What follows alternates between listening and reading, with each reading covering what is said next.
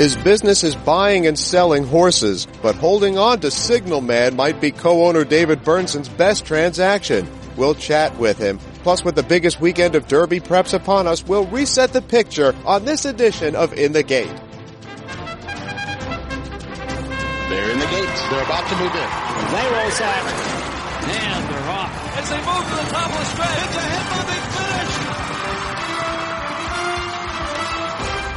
This is In the Gate, ESPN's Thoroughbred Racing podcast. My name is Barry Abrams. You can follow me on Twitter at B Abrams Boys or on Facebook at Barry Abrams Boys. You can also get us on our YouTube channel by searching In the Gate Podcast. You can get us on SoundCloud as well. Get us at the iTunes Store or TuneIn.com. You can get us on that little pink podcatcher app on your phone you didn't even know you had. And now you can subscribe to In the Gate in the Listen tab of the ESPN app. For the full In the Gate experience, subscribe now in the Listen tab of the ESPN app. He'd been knocking on the door of a breakthrough win as a two-year-old last season. Signalman was second in the Claiborne Breeders' Futurity at Keeneland, third in the Breeders' Cup Juvenile down the road at Churchill. And then, on just three weeks rest, Signalman returned to run the Kentucky Jockey Club on Thanksgiving weekend. There's one furlong to go. Signalman sneaking through on the inside of King for a Day. Plus Que Parfait battles on. Limonite on the far outside. Final 16th. Here's Signalman and Plus Que Parfait to the wire together. Signalman inside. Got it! That win earned Signalman 10 points on the road to the Kentucky Derby, but a seventh in the Fountain of Youth at Gulfstream in February leaves him needing a strong finish in the Bluegrass Stakes to guarantee him a run for the Roses. Joining us to talk about Signalman is one of his co-owners, David Bernsen, who makes his first appearance here on In the Gate. This horse cost just $32,000 as a yearling purchase. That's because his father, General Quarters, had been, as a sire, about as working class as the guy who owned and trained him in his racing days. General Quarters was owned and trained by a Kentucky schoolteacher named Tom McCarthy. The horse had sired just two stakes winners from his first two crops. So what were your thoughts about this $32,000 purchase when your group acquired Signalman? Uh, well, actually, I acquired him from Kenny McPeek, who I've known for a long time and never had a horse with him. And, you know, he said he would give me a call when he thought he had the right horse for me to get involved in. And, you know, with Signalman. And I got involved in him after his, he had run a couple of races. I mean, that win in the grade two Kentucky Jockey Club in November at Churchill, horses don't run that often anymore in the United States on just three weeks rest. So what was the thought behind wheeling him back so soon after using so much energy to circle the field from the 14 post in the Breeders' Cup Juvenile? Well, he, you know, in the Breeders' Cup, he really didn't circle the field. He only really had one way to go, and that was to sort of take back and be put on the rail. So he he was in last, but he was traveling on the rail, trying to save as much ground. And Brian Hernandez seems to have a I don't know what you call it. He's channeled Calvin Borel or something. So he seems to ride the rails. You know, that seems to be his way to go. So, you know, we have a horse, Harvey Wallbanger, same thing. Brian Hernandez is on him and he's, you know, sort of rides the rails. Now that horse was a long shot when he won earlier this year at Gulfstream. What was it like to win something like that when you, as someone who deals in the odds business, and we'll get to that in a minute, you knew what you were up against odds wise? Well, Harvey Wallbanger is, he's an improving horse. He's a very different horse than Signalman.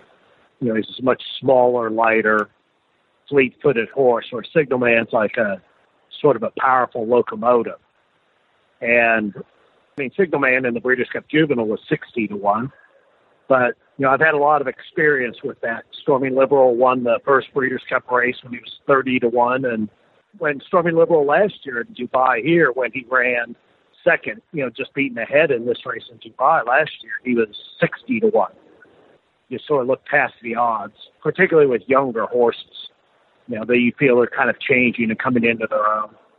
In Signalman's case, Kenny McPeek just felt the horse came out of the Breeders' Cup Juvenile so well, and he likes Churchill Downs so much that you know was a just a good spot to go back run him because the plan was always to give him a break for about you know, a couple of months break as he fully transferred from a two year old to his three year old age and then bring him back. So it just the race sort of fit. McPeek thought he was going well and you know, we were able to get that race into him, which is one more into his foundation. Now, after that break, he finished seventh in the Fountain of Youth in his first run this year. What did you make of that effort? Oh, we really weren't that surprised, to be honest.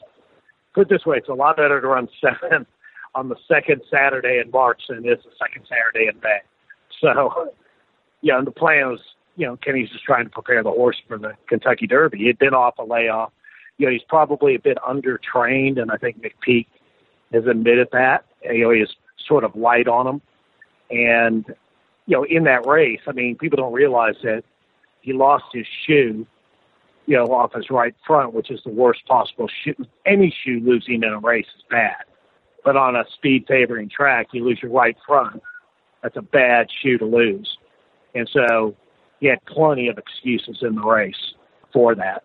Yeah, I think you'll see a much more representative run in the bluegrass, you know, from where he is. And, you know, hopefully that sets him up for the Derby. You run a number of businesses related to wagering on horse racing, particularly for big players who bet using computers. Now that's a very cut and dried, black and white numbers game, sort of. How are you able to separate that world from the experience of dealing with the flesh and blood animal himself, like Signalman? You, you sort of have to yeah. I mean, one's my job and one's sort of my second job. And one's where I make the money and one's where I spend the money. Um, you know, but you do, you get a lot of insight from what we do. It's very pragmatic.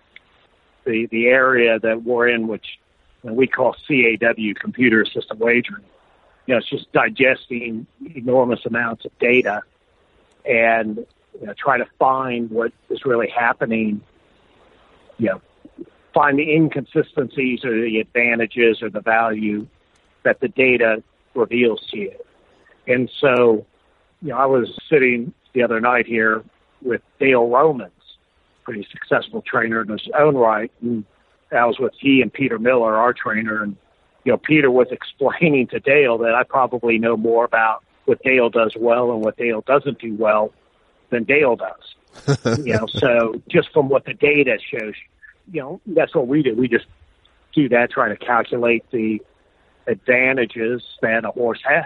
It's it's no different than really trading stock markets or futures markets or anything that's along those lines. But then you're dealing with the flesh and blood as opposed to a piece of paper or a stock slip. Right, but you know, I, put this way, I make no decisions on horses that I own based on what we do on the other side of the equation. All that I do is sometimes it will steer me in the right direction for you know certain trainers or or certain horses that might do better on different surfaces, those sorts of things.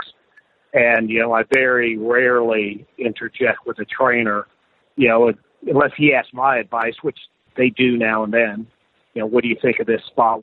I blend a lot of that with just my what I see with horses. You know, over time, I've been at it for a long time. So, you know, there's certain things that I look at, you know, in two year old sales that a, a male horse has to do, and two things that a filly has to do in a two year old in sale training. If they stop doing those things, then I just pass on it. You know, or if I don't, if I see it on a track where, you know, they're doing it younger, you know, they've actually rid, run a few races and they they're doing some things that you know, that I'm keen on, then I'll try to jump in on the horse. You know, try usually I get involved with horses once they're once they're more um you know, once I've seen them run, you know, from from an ownership perspective. You know, I I'm don't buy yearlings or any of that sort of stuff. I never get in on that. David Bernsen co-owner of Kentucky Jockey Club winner Signalman joins us here on In the Gate. Signalman is scheduled to run in the Bluegrass at Keeneland on Saturday. Signalman races in the eastern United States, of course, with trainer Ken McPeek, but you live in California, not far from Del Mar. As both a horse owner and owner of large businesses involved in wagering, what do you make of the announced reforms at Santa Anita? Well, actually, I'm now a Nevada resident, but I still maintain, you know, a very close connection to San Diego and Del Mar. And I think the changes, they're good and bad. You know, I think it's going to take a, to- a while for people to get used to it. I think the Stronach Group has made an effort, at least, to try to lessen the delta between international racing and American racing. You know, I think there's a middle ground somewhere in there. I think there's certain medications, I guess, in California and in the U.S., quite frankly, that should be banned. I think there's certain treatments that should be banned on horses. I think there's certain medications that are required. Lasix actually, if it's used right, is more, it helps horses than actually enhances their performance. So, you know, they're with cutting the Lasix in half and this sort of thing, they're they're moving in the right direction. But for instance, you know, we had a horse Roy H that scratched out the Dubai, you know, races because of an abscess. If he was in the US, we would have been able to treat that not in any sort of performance enhancing way, with just antibiotics and that sort of thing. And he likely would have been able to run but because of the strict medication rules in Dubai, we were unable to do that. So we, you know, made the decision to scratch the horse and get him on the medication so he could heal up. At the top of the stretch here, and Frolic More still in front. On the outside, Signalman comes on the attack. The two of them joined now by Limonite on the outside, and in the center, Lion Dance. Now it's Limonite. Limonite has taken the lead. Lion Dance is down the center, and Signalman's down toward the inside. The three of them are going to come down to the line. It is going to be tight on the wire. Maybe, maybe Signal Man. And one more on Signal Man before we go. How would you like to see his race in the bluegrass set up for him? Probably just like it's set up when he ran there at Keeneland in October, or even the Jock Club Stakes at Churchill when he ran after the Breeders' Cup Juvenile. You know, I think he's a horse that has more speed than he showed in the Fountain of Youth, and he pretty much can sit anywhere in the track. He's obviously not a front runner, so the more pace probably the better for us. But the horse is a very tactical horse. I mean, you can sort of put him anywhere you want. He's like a big sort of locomotive.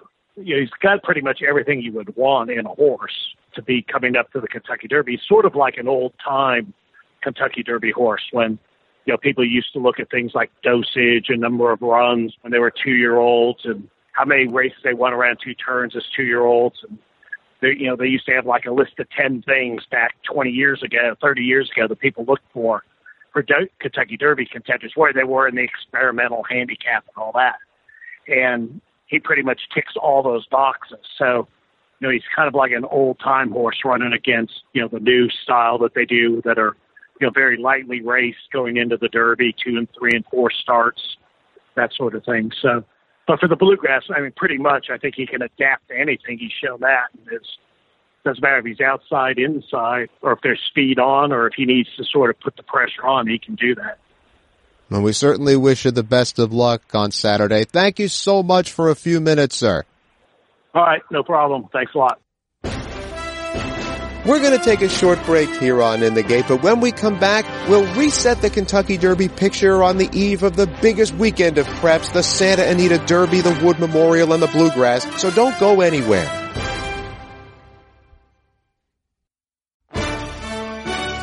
Welcome back to the In the Gate podcast.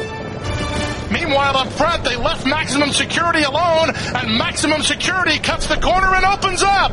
Maximum Security, less than a quarter of a mile to go, and he's six on top.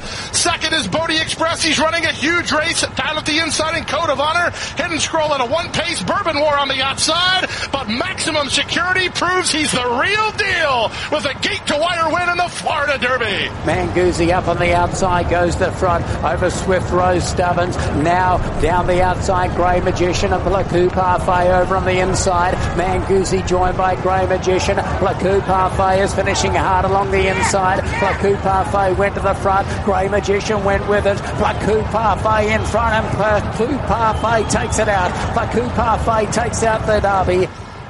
Jose Ortiz, the reigning Eclipse Award jockey here in the United States, might have found his Kentucky Derby mount, and he only had to go 7,000 miles away to do it. Plus Que Parfait coming in first, the first American win in the UAE Derby. A hundred points guarantees his starting spot on the first Saturday of May. You also heard the Florida Derby with maximum security, putting them all to sleep and winning and guaranteeing his spot in the run for the roses.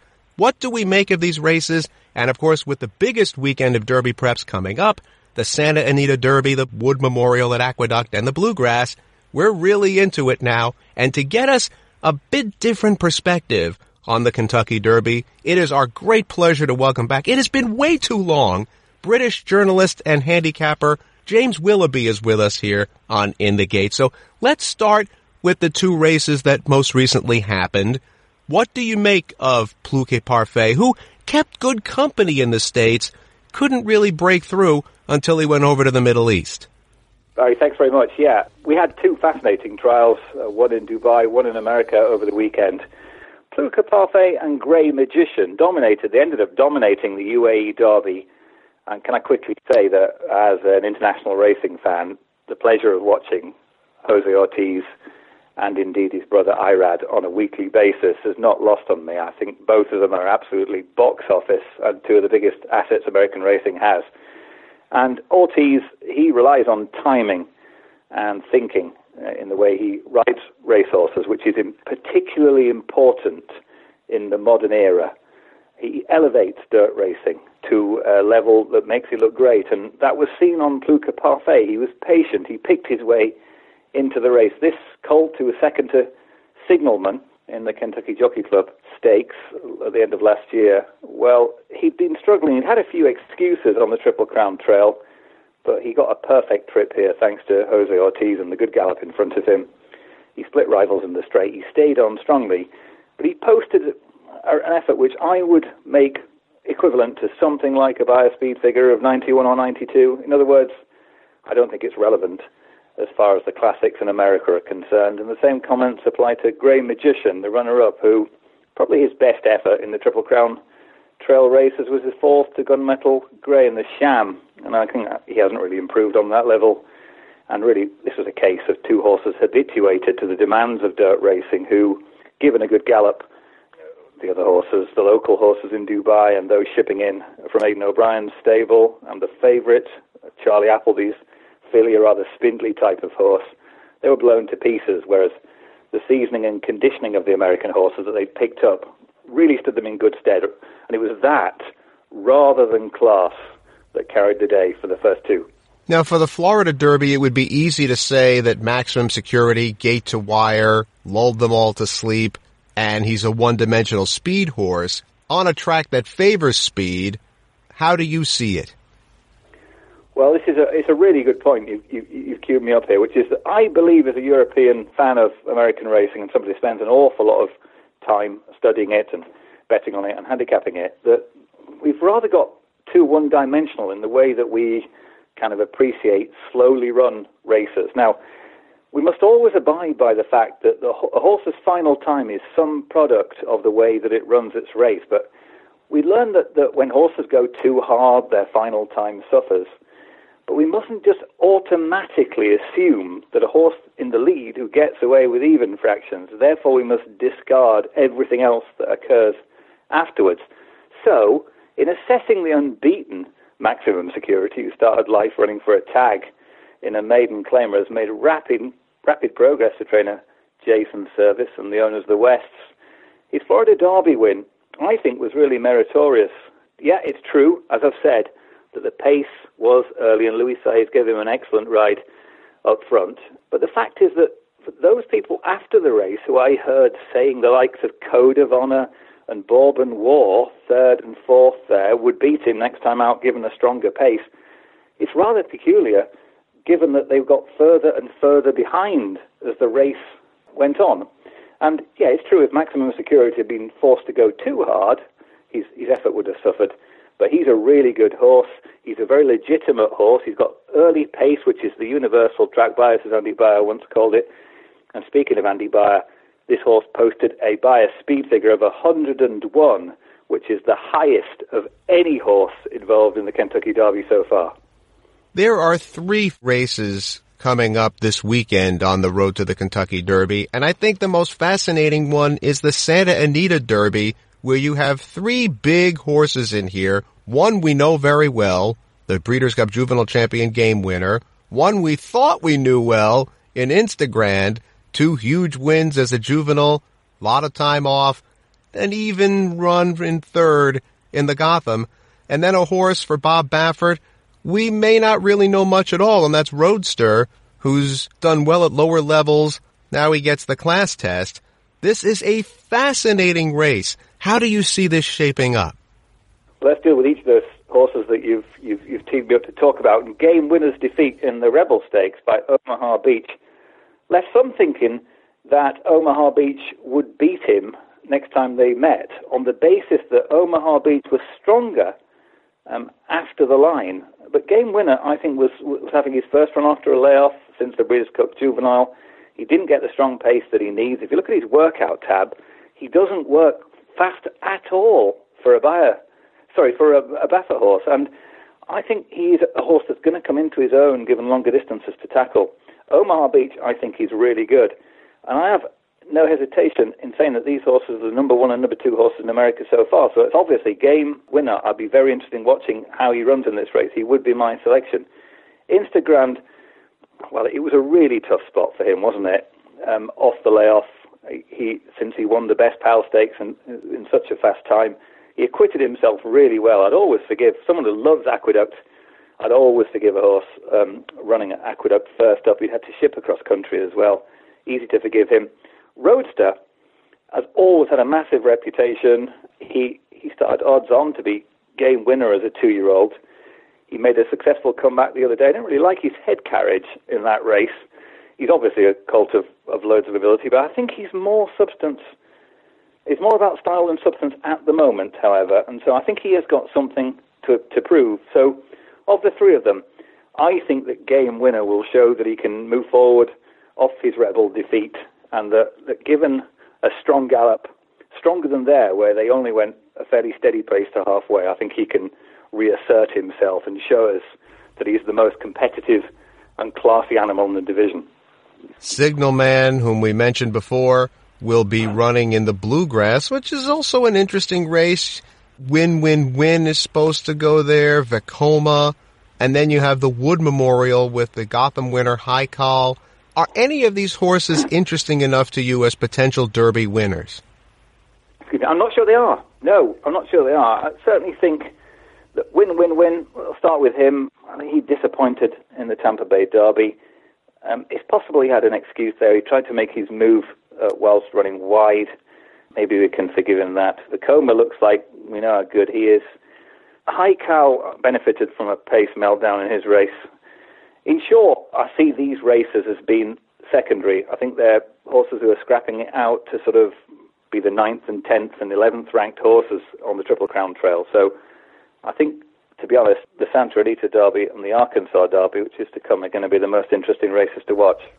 Without a doubt, with Improbable running in the Arkansas Derby, to me, the best horse in the country Bob Baffert has an embarrassment of riches. But there's one mm. horse I wanted to mention. Speaking of what we consider to be secondary races, there's one we haven't really mentioned on this show in the last couple of weeks.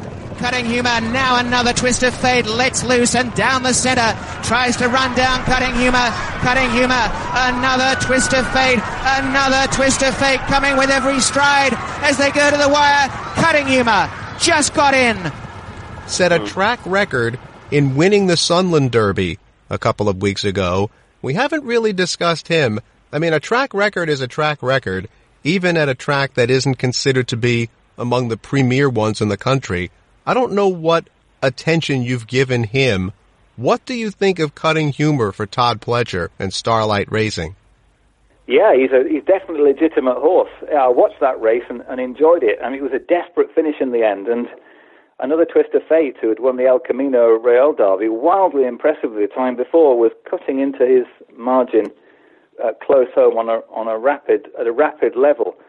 It, could be that he'd done quite a lot of running in that race, cutting humour. I think he, I think he is definitely a horse that we need to know more about. He's improving and unexposed, and I'm not surprised that you that you are uh, uh, keen on seeing more of him, because so am I. Because I don't think there's a great deal of strength in depth when you get beyond the two horses I think really deserve to dominate, which is Game Winner and Omaha Beach. I see these horses are so far clear of everything else, in my estimations, that I think that because you don't know either of those two horses is going to turn up and give their running at Churchill Downs, they're still got to, they've still got to come through a trial after that. I think that the final round of trials, as it always does, is really going to inform us greatly, especially given that these races are nine furlongs. And I tried to explain to my colleagues over here in, in England the difference between an eight and a half furlong race on dirt and a nine furlong race on dirt is quite profound. Over here on turf, we'd think nothing of it. We'd think it was a minor detail. But we know in those two turn races that the long winded horses, the long leg stayers, really come alive when they get that extra distance to finish off. And I think the final round of trials, which are nine firms, we've already had a couple of those, but I think they're going to be hugely informative this year. Wow, you really think Game Winner and Omaha Beach are that much better than Improbable? I definitely do, yeah. Uh, I was impressed with Improbable's two-year-old form, but the, I think the way I handicap horses as far as the Derby is concerned is I'm looking how they finished their races and I think Improbable's pedigree, even though he has some support for stamina on his downside, I just don't think he'll go the distance. I think he might be the most naturally brilliant horse in the lineup.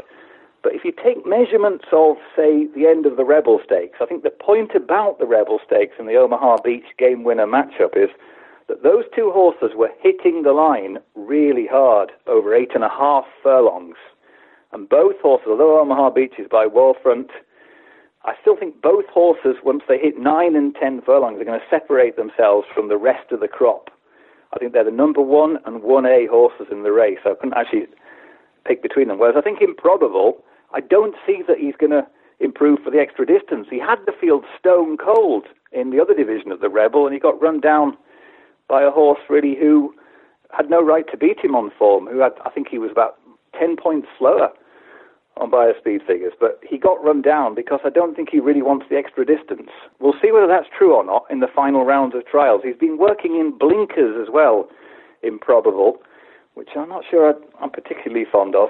Whereas Omaha Beach's works have been absolutely sensational for a horse who physically looks like a real strong, staying type. I think he's got the lot, Omaha Beach. Omaha Beach makes his move. Omaha Beach, a length in front of Market King. Then comes Game Winner, and here comes Game Winner up after Omaha Beach. These two go to the quarter pole, one, two. Omaha Beach, three quarters of a length from Game Winner, who is pushed along now by Joel Rosario. Here's Captain Von Trapp running a good race. He's up into third. They run to the top of the stretch. Omaha Beach is in front. He has a two length lead on Game Winner, who has to to go right now. Omaha Beach, past mid stretch. Now a length and a half. Game winner trying to gun him down on the money and Rosario says it's game time. Game winner Omaha Beach right together in Omaha Beach. I think he turned him away. And if he, if it, if it wasn't that he was up against a horse with brilliant two-year-old form in game winner, who is a long-winded type himself, I would think he's a magnificent wager. I've told everybody I know here that the 16 to 1 available with European bookmakers about Omaha Beach is absolutely tremendous value. And I hope that my opinion can survive the Arkansas Derby. I'll have some explaining to do if it can't. One more here for James Willoughby. You've talked about the horses you think should be on top, and we've talked about a couple of potential dark horses. Is there yeah. a horse that is under the radar that, according to your statistical analysis, we should be paying more attention to than we are? Mm, that's a tricky one, given what I've already said. I was disappointed to see War of Will's tame Surrender in the Louisiana Derby. I thought he had star potential. Oh, that didn't surprise um, me at all. I didn't think much the, of his win in the Risen Star, and I still don't think uh, he is top material. On the basis, right? You think he picked off fields of inferior horses in right. the trials? Yeah, I, I wouldn't disagree with that. But he, he looked like he had a lot of speed. Um, he was a War Front horse as well, or he's a War Front horse as well. He could bounce back, um, I guess. But yeah, I'm not surprised to hear you you say that. So I think I shall nominate By My Standards.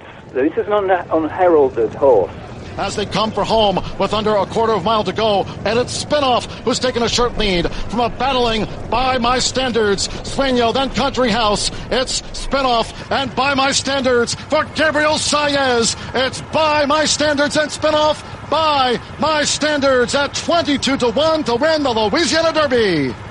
And whilst many people have played down the quality of his performance, and he comes from a smaller stable, I, I think that he's another horse who, despite his pedigree, has got no right to really be a 10 furlong horse. I think he probably will would be my nomination in this category. I think with a longer distance to run at, I think he can improve still further. And just as he surprised people off his maiden breaker, he might surprise people again. With all due respect to uh, the holiday season, I say this is the most wonderful time of the year. that four or five weeks leading into the Kentucky Derby. Ooh, James Willoughby, I'm not going to sleep tonight. You've got me all fired up. Thank you so much. Uh, it's no problem. Our thanks once again to James Willoughby and to David Bernsen. The drastic sweeping measures debuting now at Santa Anita, like phasing out Lasix and reducing the use of the whip, are being positioned as watershed moments in American racing, but I wonder if this is merely just a blip. Twelve years ago, the California Horse Racing Board mandated that all state tracks abandon their beloved dirt in favor of a synthetic surface done in the name of safety to decrease the odds of horses getting hurt. Well, that experiment lasted eight years, but by 2015, only Golden Gate had synth. The rest switched back. Which makes me wonder how long these Santa Anita regulations will last before officials reverse their tack. While these reforms are worthy of an industry-wide debate and might be steps forward in the big picture, I'm not sure they will solve the immediate problem at Santa Anita, where at an alarming rate fatal breakdowns have occurred. You can get us on our YouTube channel by searching In the Gate Podcast. You can get us on SoundCloud as well. Get us at the iTunes Store or TuneIn.com. You can get us on that little pink podcatcher app on your phone you didn't even know you had. And now you can subscribe to In the Gate in the Listen tab of the ESPN app. For the full In the Gate experience, subscribe now in the Listen tab of the ESPN app. And you can follow me on Twitter at B. Abrams Voice or on Facebook at Barry Abrams Voice. That's In the Gate for this week. I'm Barry Abrams. We'll see you next time.